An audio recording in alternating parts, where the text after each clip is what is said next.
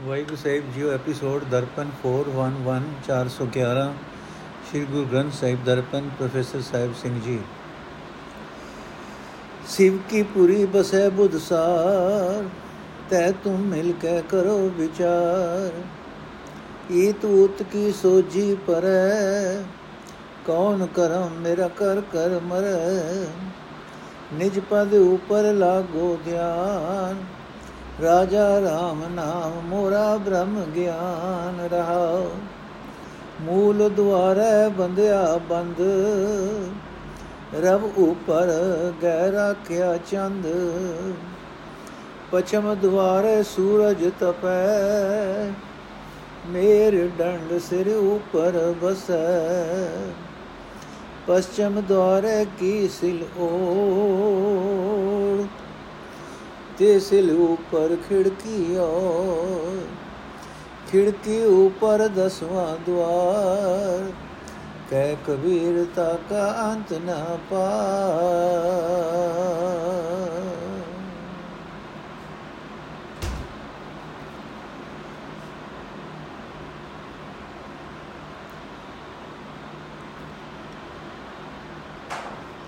ਅਰਥ ਹੈ ਜੋਗੀ ਮੇਰੀ ਸੂਰਤ ਉਸ ਪ੍ਰਭੂ ਦੇ ਚਰਨ ਰੂਪ ਘਰ ਵਿੱਚ ਜੁੜੀ ਹੋਈ ਹੈ, ਜੋ ਮੇਰਾ ਆਪਣਾ ਅਸਲੀ ਘਰ ਹੈ। ਪ੍ਰਕਾਸ਼ ਰੂਪ ਪ੍ਰਭੂ ਦਾ ਨਾਮ ਹਿਰਦੇ ਵਿੱਚ ਵਸਣਾ ਹੀ ਮੇਰੇ ਲਈ ਬ੍ਰਹਮ ਗਿਆਨ ਹੈ। ਰਹਾਓ। ਇਸ ਨਾਮ ਦੀ ਬਰਕਤ ਨਾਲ ਮੇਰੀ ਮਤ ਸ੍ਰੇਸ਼ਟ ਬਣ ਕੇ ਕਲਿਆਣ ਸਰੂਪ ਪ੍ਰਭੂ ਦੇ ਦੇਸ਼ ਵਿੱਚ ਵਸਣ ਲੱਗ ਪਈ ਹੈ। हे ਜੋਗੀ, ਤੁਸੀਂ ਵੀ ਉਸ ਦੇਸ਼ ਵਿੱਚ ਅਪੜ ਕੇ ਪ੍ਰਭੂ ਦੇ ਨਾਮ ਦੀ ਹੀ ਵਿਚਾਰ ਕਰੋ। ਜੋ ਮਨੁੱਖ ਉਸ ਦੇਸ਼ ਵਿੱਚ ਅਪੜਦਾ ਹੈ, ਭਾਵ ਜੋ ਮਨੁੱਖ ਪ੍ਰਭੂ ਚਰਨਾਂ ਵਿੱਚ ਜੁੜਿਆ ਰਹਿੰਦਾ ਹੈ ਉਸ ਨੂੰ ਇਹ ਸਮਝ ਪੈ ਜਾਂਦੀ ਹੈ ਕਿ ਹੋਣ ਵਾਲਾ ਜੀਵਨ ਕਿਹੋ ਜਿਹਾ ਹੋਣਾ ਚਾਹੀਦਾ ਹੈ। ਜੇ ਇਸ ਦਾ ਅਸਰ ਅਗਲੇ ਜੀਵਨ ਉੱਤੇ ਕੀ ਪੈਂਦਾ ਹੈ, ਉਸ ਦੇਸ਼ ਵਿੱਚ ਆਪਣਿਆ ਹੋਇਆ ਕੋਈ ਵੀ ਮਨੁੱਖ ਮਮਤਾ ਵਿੱਚ ਫਸਣ ਵਾਲੇ ਕੰਮ ਨਹੀਂ ਕਰਦਾ। ਇਹ ਜੋ ਕਿ ਇਸ ਨਾਮ ਦੀ ਬਰਕਤ ਨਾਲ ਮੈਂ ਜਗਤ ਦੇ ਮੂਲ ਪ੍ਰਭੂ ਦੇ ਦਰ ਤੇ ਟਿਕ ਕੇ ਮਾਇਆ ਦੇ ਹੜ ਅਗੇ ਬਨ ਬਨ ਲਿਆ ਹੈ। ਮੈਂ ਸ਼ਾਂਤ ਸੁਭਾਅ ਨੂੰ ਗ੍ਰਹਿਣ ਕਰਕੇ, ਮੈਂ ਸ਼ਾਂਤ ਸੁਭਾਅ ਨੂੰ ਗ੍ਰਹਿਣ ਕਰਕੇ ਇਸ ਨੂੰ ਤਮੋ ਗੁਣੀ ਸੁਭਾਅ ਦੇ ਉੱਤੇ ਟਿਕਾ ਦਿੱਤਾ ਹੈ। ਜਿੱਥੇ ਪਹਿਲਾਂ ਅਗਿਆਨਤਾ ਦਾ ਹਨੇਰਾ ਹੀ ਹਨੇਰਾ ਸੀ, ਉਸ ਦੇ ਬੂਹੇ ਉੱਤੇ ਹੁਣ ਗਿਆਨ ਦਾ ਸੂਰਜ ਚਮਕ ਰਿਹਾ ਹੈ। ਉਹ ਪ੍ਰਭੂ ਜਿਸ ਦੇ ਹੁਕਮ ਵਿੱਚ ਸਾਰਾ ਜਗਤ ਹੈ, ਹੁਣ ਮੇਰੇ ਮਨ ਵਿੱਚ ਵਸ ਰਿਹਾ ਹੈ। ਨਾਮ ਦੀ ਬਰਕਤ ਨਾਲ, ਹੈ ਜੋਗੀ, ਮੈਨੂੰ ਉਸ ਸਿਲ ਦਾ ਅਖੀਰਲਾ ਸਿਰਾ ਲੱਭ ਪਿਆ ਹੈ, ਜੋ ਅਗਿਆਨਤਾ ਦੇ ਹਨੇਰੇ ਥਾਂ ਤੇ ਬੂਹੇ ਅੱਗੇ ਜੜੀ ਹੋਈ ਸੀ, ਕਿਉਂਕਿ ਇਸ ਸਿਲ ਦੇ ਉੱਤੇ ਮੈਨੂੰ ਚਾਨਣ ਦੇਣ ਵਾਲੀ ਇੱਕ ਹੋਰ ਤਾਕੀ ਲੱਭ ਪਈ ਹੈ। ਇਸ ਤਾਕੀ ਦੇ ਉੱਤੇ ਹੀ ਹੈ ਉਹ ਦਸਵਾਂ ਦਵਾਰ ਜਿੱਥੇ ਮੇਰਾ ਪ੍ਰਭੂ ਵਸਦਾ ਹੈ।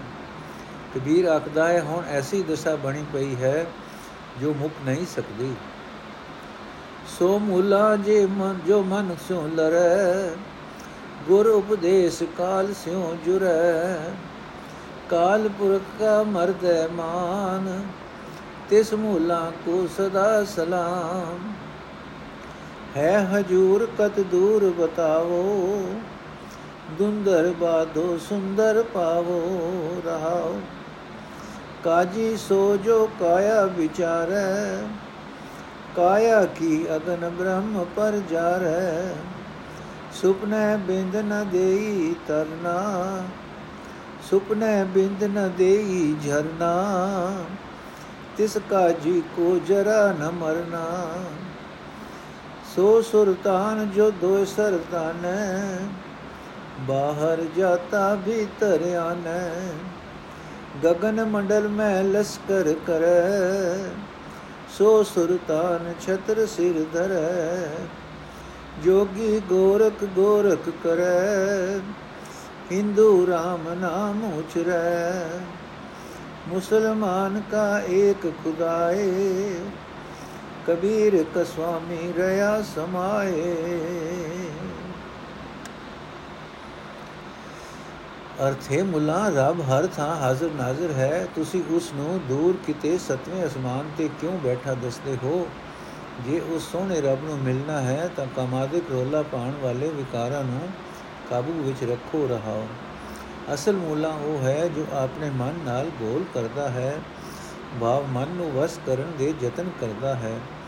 ਗੁਰੂ ਦੇ ਦੱਸੇ ਹੋਏ ਉਪਦੇਸ਼ ਉੱਤੇ ਤੁਰ ਕੇ ਮੌਤ ਦੇ ਸਹਿਮ ਨਾਲ ਟਾਕਰਾ ਕਰਦਾ ਹੈ। ਜੋ ਜਮਰਾਜ ਦਾ ਇਹ ਮਾਣ ਕਿ ਸਾਰਾ ਜਗਤ ਉਸ ਤੋਂ ਥਰ-ਥਰ ਕੰਬਦਾ ਹੈ, ਨਾਸ਼ ਕਰ ਦਿੰਦਾ ਹੈ। ਮੈਂ ਐਸੇ ਮੁੱਲਾਂ ਅੱਗੇ ਸਦਾ ਸਿਰ ਨਿਵਾਉਂਦਾ ਹਾਂ। ਅਸਲ ਕਾਜ਼ੀ ਉਹ ਹੈ ਜੋ ਆਪਣੇ ਸਰੀਰ ਨੂੰ ਖੋਜੇ, ਸਰੀਰ ਵਿੱਚ ਪ੍ਰਭੂ ਦੀ ਜੋਤ ਨੂੰ ਰੋਸ਼ਨ ਕਰੇ, ਸੁਪਨੇ ਵਿੱਚ ਵੀ ਕਾਮ ਦੀ ਵਾਸਨਾ ਮਨ ਵਿੱਚ ਨਾ ਆਉਣ ਦੇਵੇ। ਅਜਿਹੇ ਕਾਜੀ ਨੂੰ ਬੁਢੇਪੇ ਤੇ ਮੌਤ ਦਾ ਡਰ ਨਹੀਂ ਰਹਿ ਜਾਂਦਾ। ਅਸਲ ਸੁਲਤਾਨ ਬਾਦਸ਼ਾਹ ਉਹ ਹੈ ਜੋ ਗਿਆਨ ਤੇ ਵਿਰਾਗ ਦੇ ਦੋ ਤੀਰ ਤਾਣਦਾ ਹੈ। ਬਾਹਰ ਦੁਨੀਆ ਦੇ ਪਦਾਰਥਾਂ ਵੱਲ ਭਟਕਦੇ ਮਨ ਨੂੰ ਅੰਦਰ ਵੱਲ ਲੈ ਆਉਂਦਾ ਹੈ। ਪ੍ਰਭੂ ਚਰਨਾਂ ਵਿੱਚ ਜੁੜ ਕੇ ਆਪਣੇ ਅੰਦਰ ਭਲੇ ਗੁਣ ਪੈਦਾ ਕਰਦਾ ਹੈ। ਉਹ ਸੁਲਤਾਨ ਆਪਣੇ ਸਿਰ ਤੇ ਅਸਲ ਛਤਰ ਝੁਲਾਉਂਦਾ ਹੈ। ਜੋਗੀ ਪ੍ਰਭੂ ਨੂੰ ਵਿਸਾਰ ਕੇ ਗੋਰਖ ਗੋਰਖ ਜਪਦਾ ਹੈ। ਹਿੰਦੂ ਸ਼੍ਰੀ ਰਾਮਚੰਦਰ ਦੀ ਮੂਰਤੀ ਵਿੱਚ ਹੀ ਮਿੱਥੇ ਹੋਏ ਰਾਮ ਦਾ ਨਾਮ ਉਚਾਰਦਾ ਹੈ। ਮੁਸਲਮਾਨ ਨੇ ਥਤਵੇਂ ਅਸਵਾਨ ਵਿੱਚ ਬੈਠਾ ਹੋਇਆ ਨਿਰਾ ਆਪਣਾ ਮੁਸਲਮਾਨਾਂ ਦਾ ਹੀ ਰੱਬ ਮੰਨ ਰੱਖਿਆ ਹੈ। ਪਰ ਮੇਰਾ ਕਬੀਰ ਦਾ ਪ੍ਰਭੂ ਉਹ ਹੈ ਜੋ ਸਭ ਵਿੱਚ ਵਿਆਪਕ ਹੈ ਤੇ ਸਭ ਦਾ ਸਾਂਝਾ ਹੈ। ਨੋਟ ਇਸ ਸ਼ਬਦ ਦੇ ਬੰਦ ਨੰਬਰ 2 ਦੀਆਂ ਤੁਕਾਂ ਨੂੰ ਸਾਹਮਣੇ ਰੱਖ ਕੇ ਰਾਮਕਲੀ ਦੀ ਵਾਰ ਮਹੱਲਾ ਤੀਜਾ ਵਿੱਚ ਪੌੜੀ ਨੰਬਰ 12 ਦੇ ਨਾਲ ਦਰਜ ਕੀਤਾ ਗੁਰੂ ਨਾਨਕ ਦੇਵ ਜੀ ਦਾ ਸ਼ਲੋਕ ਨੰਬਰ 5 ਪੜ੍ਹ ਕੇ ਵੇਖੋ। ਇੱਕ ਤਾਂ ਤੁਕਾਂ ਹੀ ਸਾਂਝੀਆਂ ਹਨ, ਦੂਜੇ ਪਖੰਡੀ ਆਦਿਕ ਲਫ਼ਜ਼ਾਂ ਦਾ ਅਰਥ ਕਰਨ ਵਿੱਚ ਉਹੀ ਤਰੀਕਾ ਵਰਤਿਆ ਹੈ ਜੋ ਕਬੀਰ ਜੀ ਨੇ ਲਫ਼ਜ਼ ਮੁੱਲਾ ਆਦਿਕ ਲਈ। ਮਹੱਲਾ ਪਹਿਲਾ। ਸੋ ਪਖੰਡੀ ਜੇ ਕਾਇਆ ਪਖਾਲੇ, ਕਾਇਆ ਕੀ ਅਗਨ ਬ੍ਰਹਮ ਪਰ ਜਾਲੇ। ਸੁਪਨੇ ਬਿੰਦ ਨ ਦੇਈ ਤਰ ਜਰਨਾ, ਤਿਸ ਪਖੰਡੀ ਜਰਾ ਨ ਮਰਨਾ।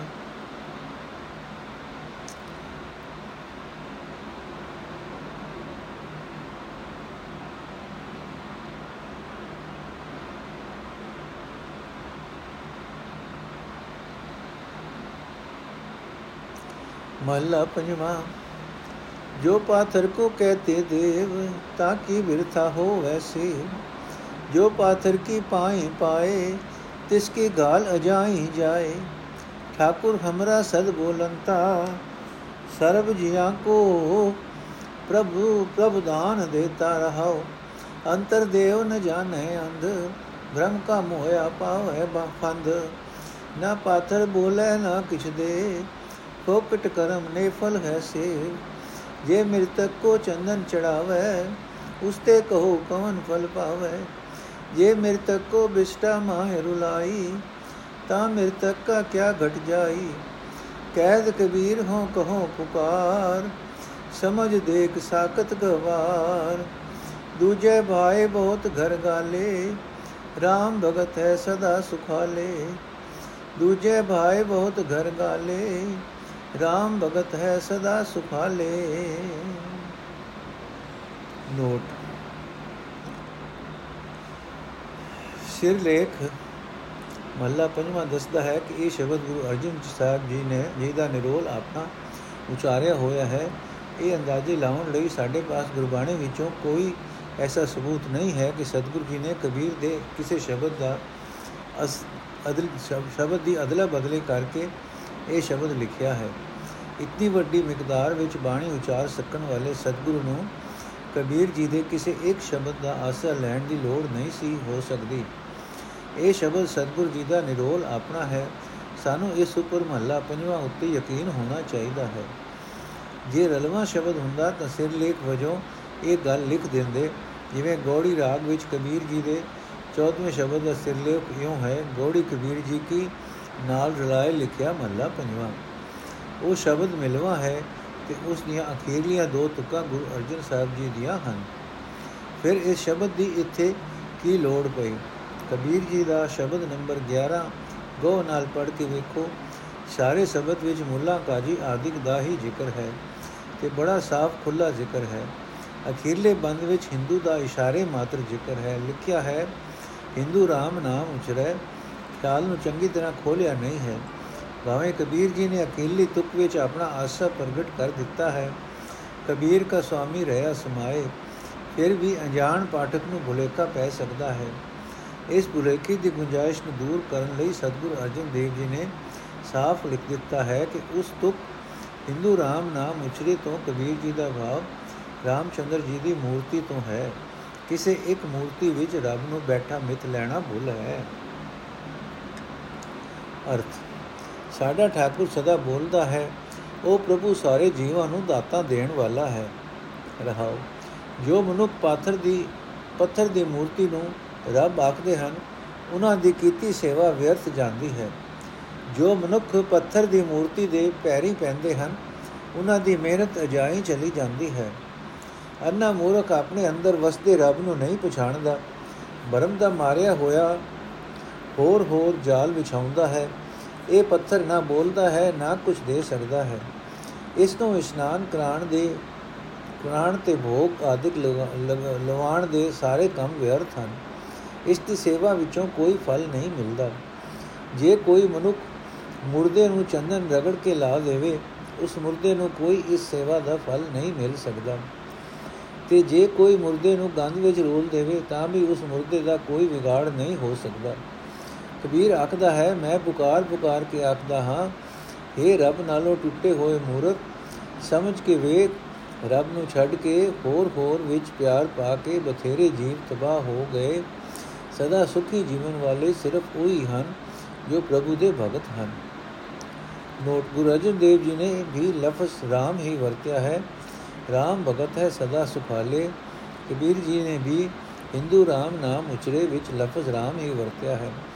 ਪਰ ਸਤਗੁਰੂ ਜੀ ਨੇ ਕਬੀਰ ਦਾ ਸਵਾਮੀ ਰਹਿਆ ਸਮਾਏ, ਇਸ ਇਸ਼ਾਰੇ ਮਾਤਰ ਦੱਸੀ ਗੱਲ ਨੂੰ ਆਪਣੇ ਇਸ ਸ਼ਬਦ ਵਿੱਚ ਵਿਸਥਾਰ ਨਾਲ ਸਮਝਾ ਦਿੱਤਾ ਹੈ ਕਿ ਹਿੰਦੂ ਤਾਂ ਸ਼੍ਰੀ ਰਾਮਚੰਦਰ ਜੀ ਦੀ ਮੂਰਤੀ ਦੀ ਪੂਜਾ ਕਰਦੇ ਹੋਏ ਰਾਮ ਰਾਮ ਆਖਦੇ ਹਨ, ਪਰ ਕਬੀਰ ਜੀ ਉਸ ਰਾਮ ਨੂੰ ਸਿਮਰਦੇ ਹਨ, ਜੋ ਰਹਿਆ ਸਮਾਏ ਅੰਤੇ ਅਤੇ ਜੋ ਸਰਬ ਜੀਆਂ ਕੋ ਦਾਨ ਦਿੱਤਾ। ਇਹ ਸ਼ਬਦ ਤਾਂ ਸਤਿਗੁਰੂ ਅਰਜਨ ਸਾਹਿਬ ਜੀ ਦਾ ਆਪਣਾ ਉਚਾਰਿਆ ਹੋਇਆ ਹੈ, ਪਰ ਇਸ ਦੇ ਅਖੀਰ ਤੇ ਲਫ਼ਜ਼ ਨਾਨਕ ਦੇ ਥਾਂ ਲਫ਼ਜ਼ ਕਬੀਰ ਵਰਤਿਆ ਗਿਆ ਹੈ ਕਿਉਂਕਿ ਇਹ ਸ਼ਬਦ ਕਬੀਰ ਜੀ ਦੇ ਸ਼ਬਦ ਨੰਬਰ 11 ਦੇ ਪਰਥਾਏ ਹੀ ਉਚਾਰਨ ਦੀ ਲੋੜ ਪਈ ਸੀ।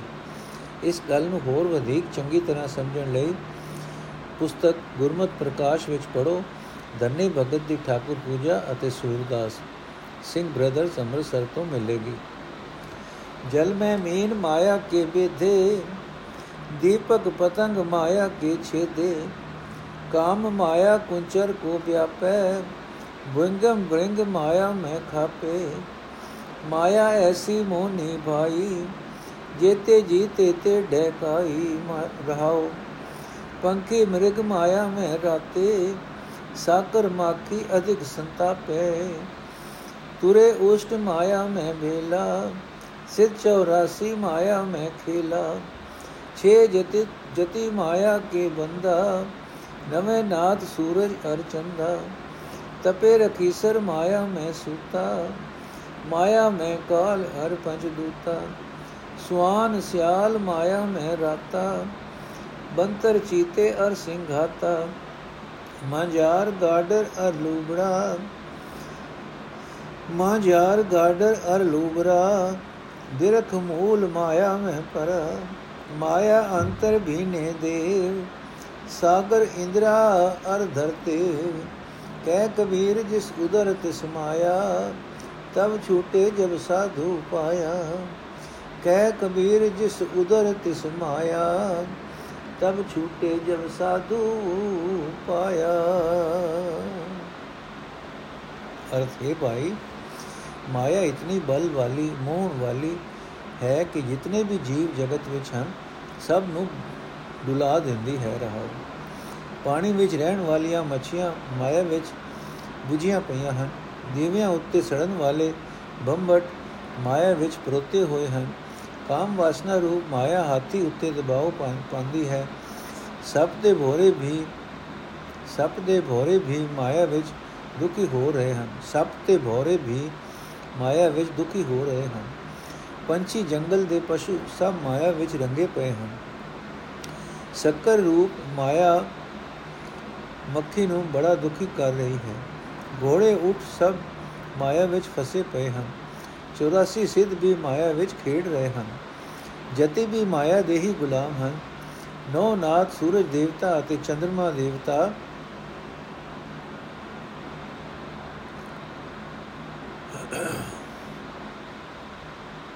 ਨੌ ਨਾਥ ਸੂਰਜ ਦੇਵਤਾ ਅਤੇ ਚੰਦਰ ਦੇਵਤਾ ਵੀ ਵੱਡੇ ਵੱਡੇ ਤਪੀ ਤੇ ਰਿਸ਼ੀ ਸਭ ਮਾਇਆ ਵਿੱਚ ਸੁੱਤੇ ਪਏ ਹਨ। ਮੌਤ ਦਾ ਸਹਿਮ ਤੇ ਪੰਜੇ ਵਿਕਾਰ ਵੀ ਮਾਇਆ ਵਿੱਚ ਹੀ ਜੀਵਾਂ ਨੂੰ ਵਿਆਪਦੇ ਹਨ। ਕੁੱਤੇ, ਗਿੱਦੜ, ਬਾਂਦਰ, ਚਿਤਰੇ, ਸ਼ੇਰ ਸਭ ਮਾਇਆ ਵਿੱਚ ਰੰਗੇ ਪਏ ਹਨ। ਬਿੱਲੇ ਭੇਡਾਂ ਲੂੰਬੜ, ਰੁੱਖ ਕੰਦ ਮੂਲ ਸਭ ਮਾਇਆ ਦੇ ਅਧੀਨ ਹਨ। ਦੇਵਤੇ ਵੀ ਮਾਇਆ ਦੇ ਮੋਹ ਵਿੱਚ ਭਿੱਜੇ ਹੋਏ ਹਨ। ਸਮੁੰਦਰ, ਸਵਰਗ, ਧਰਤੀ ਇਹਨਾਂ ਸਭਨਾ ਦੇ ਜੀਵ ਮਾਇਆ ਵਿੱਚ ਹੀ ਹਨ।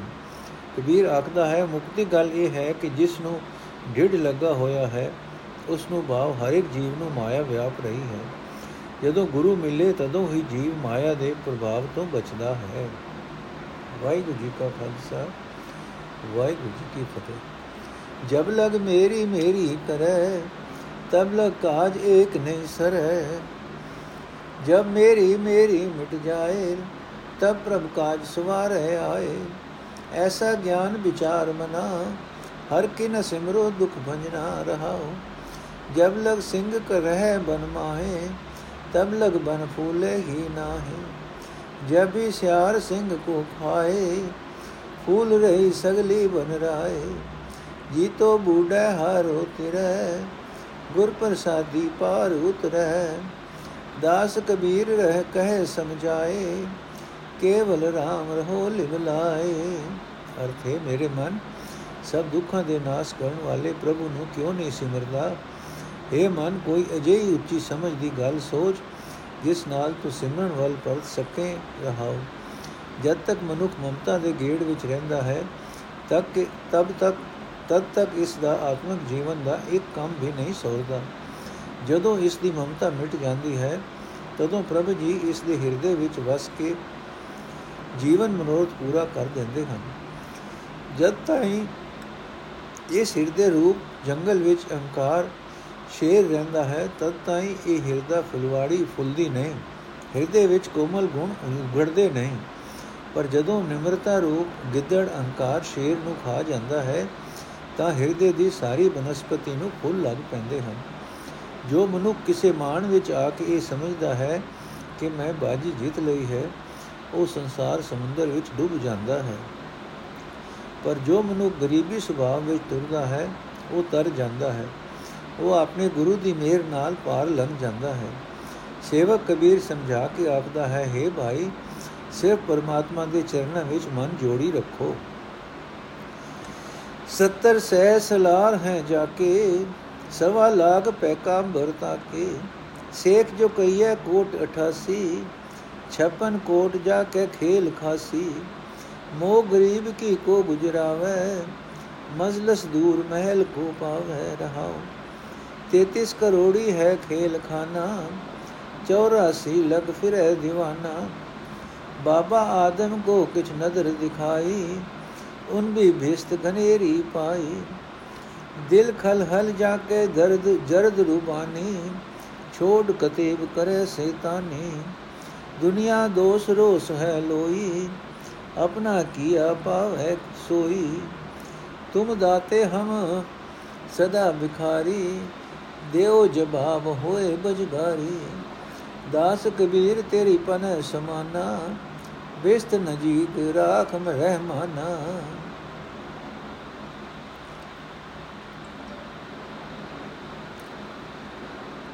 ਨੋਟ ਸ਼ਬਦ ਨੂੰ ਗੁਰੂ ਗੋ ਨਾਲ ਪੜਿਆ ਇਉਂ ਜਾਪਦਾ ਹੈ, ਜਿਵੇਂ ਕੋਈ ਮੁਸਲਮਾਨ ਮਨੁੱਖ ਕਬੀਰ ਜੀ ਨੂੰ ਪ੍ਰੇਰ ਰਿਹਾ ਹੈ ਕਿ ਮੁਸਲਮਾਨ ਬਣਨ ਲਈ ਤੇ ਆਖਦਾ ਹੈ ਕਿ ਮੁਸਲਮਾਨ ਬਣਿਆ ਬਹਿਸ਼ਤ ਮਿਲੇਗਾ।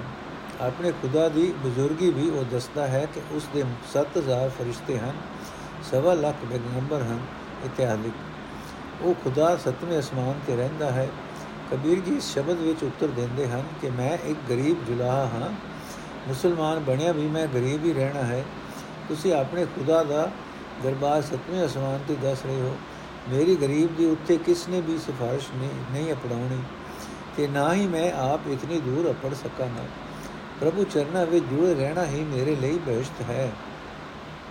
ਅਰਥ, ਹੈ ਭਾਈ, ਜਿਸ ਖੁਦਾ ਦੇ 7000 ਫਰਿਸ਼ਤੇ ਤੂੰ ਦੱਸਦਾ ਹੈ ਉਸ ਦੇ ਸਵਾ ਲੱਖ ਪੈਗੰਬਰ ਤੂੰ ਆਖਦਾ ਹੈ 88 ਕਰੋੜ ਉਸ ਦੇ ਦਰ ਤੇ ਰਹਿਣ ਵਾਲੇ ਬਜ਼ੁਰਗ ਆਲਮ ਸ਼ੇਖ ਕਹੇ ਜਾ ਰਹੇ ਹਨ ਤੇ 56 ਕਰੋੜ ਜਿਸ ਦੇ ਮੁਸਾਹਿਬ ਤੂੰ ਦੱਸਦਾ ਹੈ, ਉਸ ਦੇ ਦਰਬਾਰ ਤੱਕ। ਮੇਰੀ ਗਰੀਬ ਦੀ ਅਰਜ਼ ਕੌਣ ਅਪਣਾਵੇਗਾ? ਫਿਰ ਤੂੰ ਕਹਿੰਦਾ ਹੈ ਕਿ ਉਸ ਦਾ ਦਰਬਾਰ ਦੂਰ ਸਤਵੇਂ ਅਸਮਾਨ ਤੇ ਹੈ। ਮੈਂ ਤਾਂ ਗਰੀਬ ਜੁਲਾ ਹਾਂ, ਉਸ ਦਾ ਘਰ ਮੇਰਾ ਕੌਣ ਲੱਭੇਗਾ? ਰਹਾਓ। ਬੈਕੁੰਠ ਦੀਆਂ ਗੱਲਾਂ ਦਿਸਣ ਵਾਲੇ ਵੀ ਆਖਦੇ ਹਨ ਕਿ 33 ਕਰੋੜ ਦੇਵਤੇ ਉਸ ਦੇ ਸੇਵਕ ਹਨ। ਉਹਨਾਂ ਵੀ ਮੇਰੀ ਕਿੱਥੇ ਸੁਣਨੀ ਹੈ। 84 ਲੱਖ ਜੁਨੀਆਂ ਦੇ ਜੀਵ ਉਸ ਤੋਂ ਖੁੰਝੇ ਹੋਏ, ਝੱਲੇ ਹੋਏ ਫਿਰਦੇ ਹਨ। ਇਹ ਭਾਈ, ਤੁਸੀਂ ਦੱਸਦੇ ਹੋ ਕਿ ਖੁਦਾ ਨੇ ਬਾਬਾ ਆਦਮ ਨੂੰ ਬਹਿਸ਼ਤ ਵਿੱਚ ਰੱਖਿਆ ਸੀ, ਪਰ ਤੁਹਾਡੇ ਹੀ ਆਖਣ ਅਨੁਸਾਰ ਜਦੋਂ ਬਾਬਾ ਆਦਮ ਨੂੰ ਰੱਬ ਨੇ ਉਸ ਦੀ ਹੁਕਮ ਅਦੂਲੀ ਤੇ ਰੱਤਾ ਕੋ ਅੱਖ ਵਿਖਾਈ, ਤਾਂ ਉਸ ਆਦਮ ਨੇ ਵੀ ਉਸ, ਉਹ ਬਹਿਸ਼ਤ ਥੋੜਾ ਚਿਰ ਹੀ ਮਾਣਿਆ। ਉੱਥੋਂ ਛੇਤੀ ਕੱਢਿਆ ਗਿਆ। ਤੇ ਜੇ ਬਾਬਾ ਆਦਮ ਵਰਗੇ ਕੱਢੇ ਗਏ ਤਾਂ ਦੱਸ ਮੈਨੂੰ ਗਰੀਬ ਨੂੰ ਉੱਥੇ ਕੋਈ ਕਿਤਨਾ ਚਿਰ ਰਹਿਣ ਦੇਵੇਗਾ? ਇਹ ਭਾਈ, ਜੋ ਵੀ ਮਨੁੱਖ ਆਪਣੇ ਧਰਮ ਪੁਸਤਕਾਂ ਦੇ ਦੱਸੇ ਰਾਹ ਨੂੰ ਛੱਡ ਕੇ ਮੰਦੇ ਪਾਸੇ ਤੁਰਦਾ ਹੈ, ਜਿਸ ਦੇ ਵੀ ਦਿਲ ਵਿੱਚ ਵਿਕਾਰਾਂ ਦੀ ਗੜਬੜ ਹੈ, ਉਸ ਦੇ ਮੂੰਹ ਤੇ ਰੰਗਤ ਪੀਲੀ ਪੈ ਜਾਂਦੀ ਹੈ। ਭਾਵ ਉਹ ਵੀ ਪ੍ਰਭੂ ਦਰ ਤੋਂ ਧੱਕਿਆ ਜਾਂਦਾ ਹੈ। ਮਨੁੱਖ ਆਪਣਾ ਕੀਤਾ ਆਪ ਹੀ ਪਾਉਂਦਾ ਹੈ, ਪਰ ਅਜਾਣ ਪੁਣੇ ਵਿੱਚ ਦੁਨੀਆ ਨੂੰ ਦੋਸ਼ ਦਿੰਦਾ ਹੈ, ਜਗਤ ਤੇ ਗੁੱਸਾ ਕਰਦਾ ਹੈ। ਨੋਟ, ਕਿਉਂਕਿ ਕਿਸੇ ਮੁਸਲਮਾਨ ਨਾਲ ਗੱਲ ਹੋ ਰਹੀ ਹੈ, ਇਸ ਵਾਸਤੇ ਧਰਮ ਪੁਸਤਕਾਂ ਦੇ ਥਾਂ ਕਤੇਬ ਵਰਤਿਆ ਹੈ। हे ਮੇਰੇ ਪ੍ਰਭੂ, ਮੈਨੂੰ ਕਿਸੇ ਬਹਿਸ਼ਤ ਬਖੁੰਟ ਦੀ ਲੋੜ ਨਹੀਂ ਹੈ। ਤੂੰ ਮੇਰਾ ਦਾਤਾ ਹੈ, ਮੈਂ ਸਦਾ ਤੇਰੇ ਦਰ ਦਾ ਮੰਗਤਾ ਹਾਂ। ਜੋ ਕੁਝ ਤੂੰ ਮੈਨੂੰ ਦੇ ਰਿਹਾ ਹੈ, ਉਹ ਹੀ ਠੀਕ ਹੈ। ਤੇਰੀ ਕਿਸੇ ਵੀ ਦਾਤ ਅੱਗੇ ਜੇ ਮੈਂ ਨਾ ਨੁਕਰ ਕਰਾਂ, ਤਾਂ ਇਹ ਮੇਰੀ ਗੁਨਾਹਗਾਰੀ ਹੋਵੇਗੀ। ਮੈਂ ਤੇਰਾ ਦਾਸ ਕਬੀਰ, ਤੇਰੀ ਸ਼ਰਨ ਆਇਆ ਹਾਂ। ਇਹ ਰਹਿਮ ਕਰਨ ਵਾਲੇ ਮੈਨੂੰ ਆਪਣੇ ਚਰਨਾਂ ਦੇ ਨੇੜੇ ਰੱਖ। ਇਹੀ ਮੇਰੇ ਲਈ ਬਹਿਸ਼ਤ ਹੈ। ਨੋਟ, ਲਫ਼ਜ਼ ਦਾਸ ਦੀ ਵਰਤੋਂ ਦੱਸਦੀ ਹੈ ਕਿ ਕਬੀਰ ਜੀ ਹਿੰਦੂ ਘਰ ਦੇ ਜੰਮੇ ਪੱਲੇ ਹੋਏ ਸਨ, ਮੁਸਲਮਾਨ ਨਹੀਂ ਸਨ। ਨੋਟ, ਇਸ ਸ਼ਬਦ ਵਿੱਚ ਮੁਸਲਮਾਨਾਂ ਦੇ ਮਿੱਥੇ ਹੋਏ ਬਹਿਸ਼ਤ ਨੂੰ ਰੱਦ ਰੱਦ ਕੇ ਅਗਲੇ ਸ਼ਬਦ ਵਿੱਚ ਹਿੰਦੂਆਂ ਦੇ ਮਿੱਥੇ ਬੈਕੁੰਠ ਦਾ ਜ਼ਿਕਰ ਕਰਦੇ ਹਨ। ਸਭ ਕੋਈ ਚਲਨ ਕਹਤ ਹੈ ਉਹਾਂ। ਨਾ ਜਾਣੋ ਬੈਕੁੰਠ ਹੈ ਕਹਾਂ। ਰਹਾਓ। ਆਪ ਆਪ ਕਾ ਮਰਮ ਨ ਜਾਣਾ, ਬਾਤਨ ਹੀ ਬੈਕੁੰਠ ਬਖਾਨਾ। ਜਬ ਲਗ ਮਨ ਬੈਕੁੰਠ ਕੀ ਆਸ, ਤਬ ਲਗ ਨਾਹੀ ਚਰਨ ਨਿਵਾਸ। ਖਾਈ ਕੋਟ ਨ ਪਰਲ ਪਗਾਰਾ, ਨਾ ਜਾਣੋ ਬੈਕੁੰਠ ਦੁਆਰਾ। ਕਹਿ ਕਮੀਰ ਅਬ ਕਈਐ ਕਾਹੇ ਸਾਧ ਸੰਗਤ ਬੈਕੁੰਠੇ ਆਹੇ। ਨੋਟ, ਕਈ ਸੱਜਣ ਪਰਲਪ ਗਾਰਾ ਪਾਠ ਕਰਕੇ ਅਰਥ ਕਰਦੇ ਹਨ, ਗਾਰੇ ਨਾਲ ਚੰਗੀ ਤਰ੍ਹਾਂ ਲਿਪਿਆ ਹੋਇਆ। ਪਰ ਇਹ ਫਬਦਾ ਨਹੀਂ ਹੈ। ਕਿਲੇ ਨੂੰ ਗਾਰੇ ਨਾਲ ਲਿਬਣ ਵਿੱਚ ਕੋਈ ਖੂਬਸੂਰਤੀ ਨਹੀਂ ਜਪਦੀ ਜਪਦੀ। ਲੋਕਾਂ ਦਾ ਮਿੱਥਿਆ ਹੋਇਆ ਬੈਕੁੰਠ ਇੱਕ ਸੁੰਦਰ ਸੋਹਣਾ ਸ਼ਹਿਰ ਹੋਣਾ ਚਾਹੀਦਾ ਹੈ। ਗਾਰੇ ਨਾਲ ਲਿੰਬੇ ਹੋਏ ਕੱਚੇ ਕੋਠੇ ਤਾਂ ਧਰਤੀ ਉੱਤੇ ਵੀ ਕੰਗਾਲ ਗਰੀਬਾਂ ਦੇ ਹੀ ਹਨ। ਉਹ ਬੈਕੁੰਠ ਕਾਦਾ ਜਿੱਥੇ ਕੱਚੇ ਹੀ ਕੋਠੇ ਹੋਣਗੇ। ਅਰਥ, ਹਰ ਕੋਈ ਆਖ ਰਿਹਾ ਹੈ ਕਿ ਮੈਂ ਉਸ ਬੈਕੁੰਠ ਵਿੱਚ ਅਪੜਨਾ ਹੈ, ਪਰ ਮੈਨੂੰ ਤਾਂ ਸਮਝ ਨਹੀਂ ਆਈ ਇਹਨਾਂ ਦਾ ਉਹ ਬੈਕੁੰਠ ਕਿੱਥੇ ਹੈ ਰਹਾਓ ਇਹਨਾਂ ਲੋਕਾਂ ਨੇ ਆਪਣੇ ਆਪ ਦਾ ਤਾਂ ਭੇਤ ਨਹੀਂ ਪਾਇਆ ਨਿਰੀਆਂ ਗੱਲਾਂ ਨਾਲ ਹੀ ਬੈਕੁੰਠ ਆਖ ਰਹੇ ਹਨ। ਇਹ ਮਨ, ਜਦ ਤੱਕ ਤੇਰੀਆਂ ਬੈਕੁੰਠ ਅਪੜਨ ਦੀਆਂ ਆਸਾਂ ਹਨ, ਤਦ ਤੱਕ ਪ੍ਰਭੂ ਦੇ ਚਰਨਾਂ ਵਿੱਚ ਨਿਵਾਸ ਨਹੀਂ ਹੋ ਸਕਦਾ।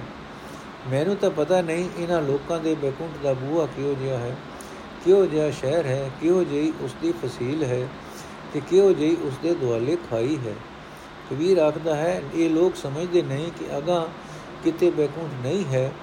ਕਿਸ ਨੂੰ ਹੁਣ ਆਖੀਏ ਕਿ ਸਾਧ ਸੰਗਤ ਹੀ ਬੈਕੁੰਠ ਹੈ ਤੇ ਉਹ ਬੈਕੁੰਠ ਇੱਥੇ ਹੀ ਹੈ। ਕਿਉ ਲੀਜੈ ਗੜ ਬੰਕਾ ਭਾਈ, ਦੇਵਰ ਕੋਟਰ ਤੇਵਰ ਖਾਈ ਰਹਾਓ।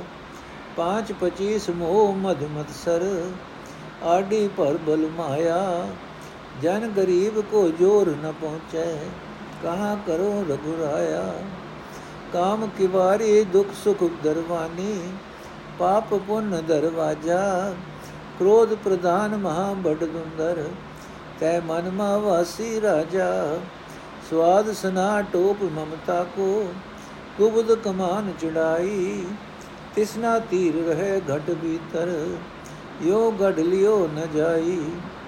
प्रेम पलीता सुरत गहवा हवाई, बोला ज्ञान चलाया। ब्रह्म अगन सहजे पर जाली, एक है चोट सिछाया सत संतोख ले लरने लागा, तोरे दो दरवाज़ा।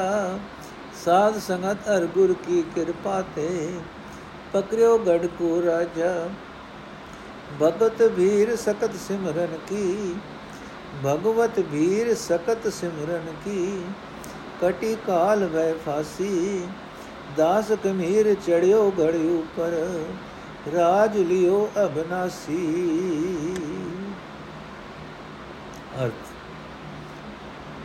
हे ਭਾਈ, ਇਹ ਸਰੀਰ ਰੂਪ ਪੱਕਾ ਕਿਲਾ ਕਾਬੂ ਕਰਨਾ ਬਹੁਤ ਔਖਾ ਹੈ।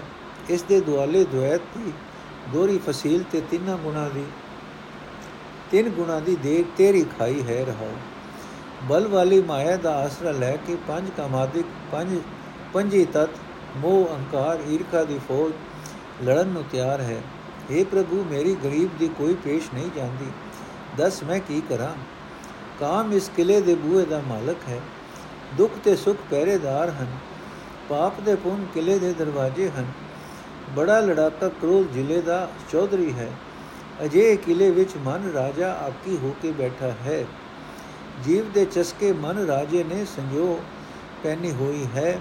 ਮਮਤਾ ਦਾ ਟੋਪ ਪਹਿਨੇ ਹੋਇਆ, ਪਾਇਆ ਹੋਇਆ ਹੈ। ਬੈੜੀ ਮਤ ਦੀ ਕਮਾਨ ਕੱਸੀ ਹੋਈ ਹੈ। ਕ੍ਰਿਸ਼ਨਾ ਦੇ ਤੀਰ ਅੰਦਰ ਹੀ ਅੰਦਰ ਕੱਸੇ ਹੋਏ ਹਨ। ਅਜੇ ਅਕਿਲਾ ਮੈਥੋਂ ਜਿੱਤਿਆ ਨਹੀਂ ਜਾ ਸਕਦਾ। ਪਰ ਜਦੋਂ ਮੈਂ ਪ੍ਰਭੂ ਚਰਨਾਂ ਦੇ ਪ੍ਰੇਮ ਦਾ ਪਲੀਤਾ ਲਾਇਆ ਪ੍ਰਭੂ ਚਰਨਾਂ ਵਿੱਚ ਜੁੜੀ ਸੁਰਤ ਨੂੰ ਹਵਾਈ ਬਣਾਇਆ, ਗੁਰੂ ਦੇ ਬਖਸ਼ੇ ਗਿਆਨ ਦਾ ਗੋਲਾ ਚਲਾਇਆ, ਸਹਿਜ ਅਵਸਥਾ ਵਿੱਚ ਅਪੜ ਕੇ ਅੰਦਰ ਰੱਬੀ ਜੋਤ ਜਗਾਈ, ਤਾਂ ਇੱਕੋ ਹੀ ਸੱਟ ਨਾਲ ਕਾਮਯਾਬੀ ਹੋ ਗਈ। ਸਤ ਤੇ ਸੰਤੋਖ ਲੈ ਕੇ ਮੈਂ ਉਸ ਫੌਜ ਦੀ ਟਾਕਰੇ ਤੇ ਲੜਨ ਲੱਗ ਪਿਆ। ਦੋਵੇਂ ਦਰਵਾਜ਼ੇ ਮੈਂ ਭੰਨ ਲਏ।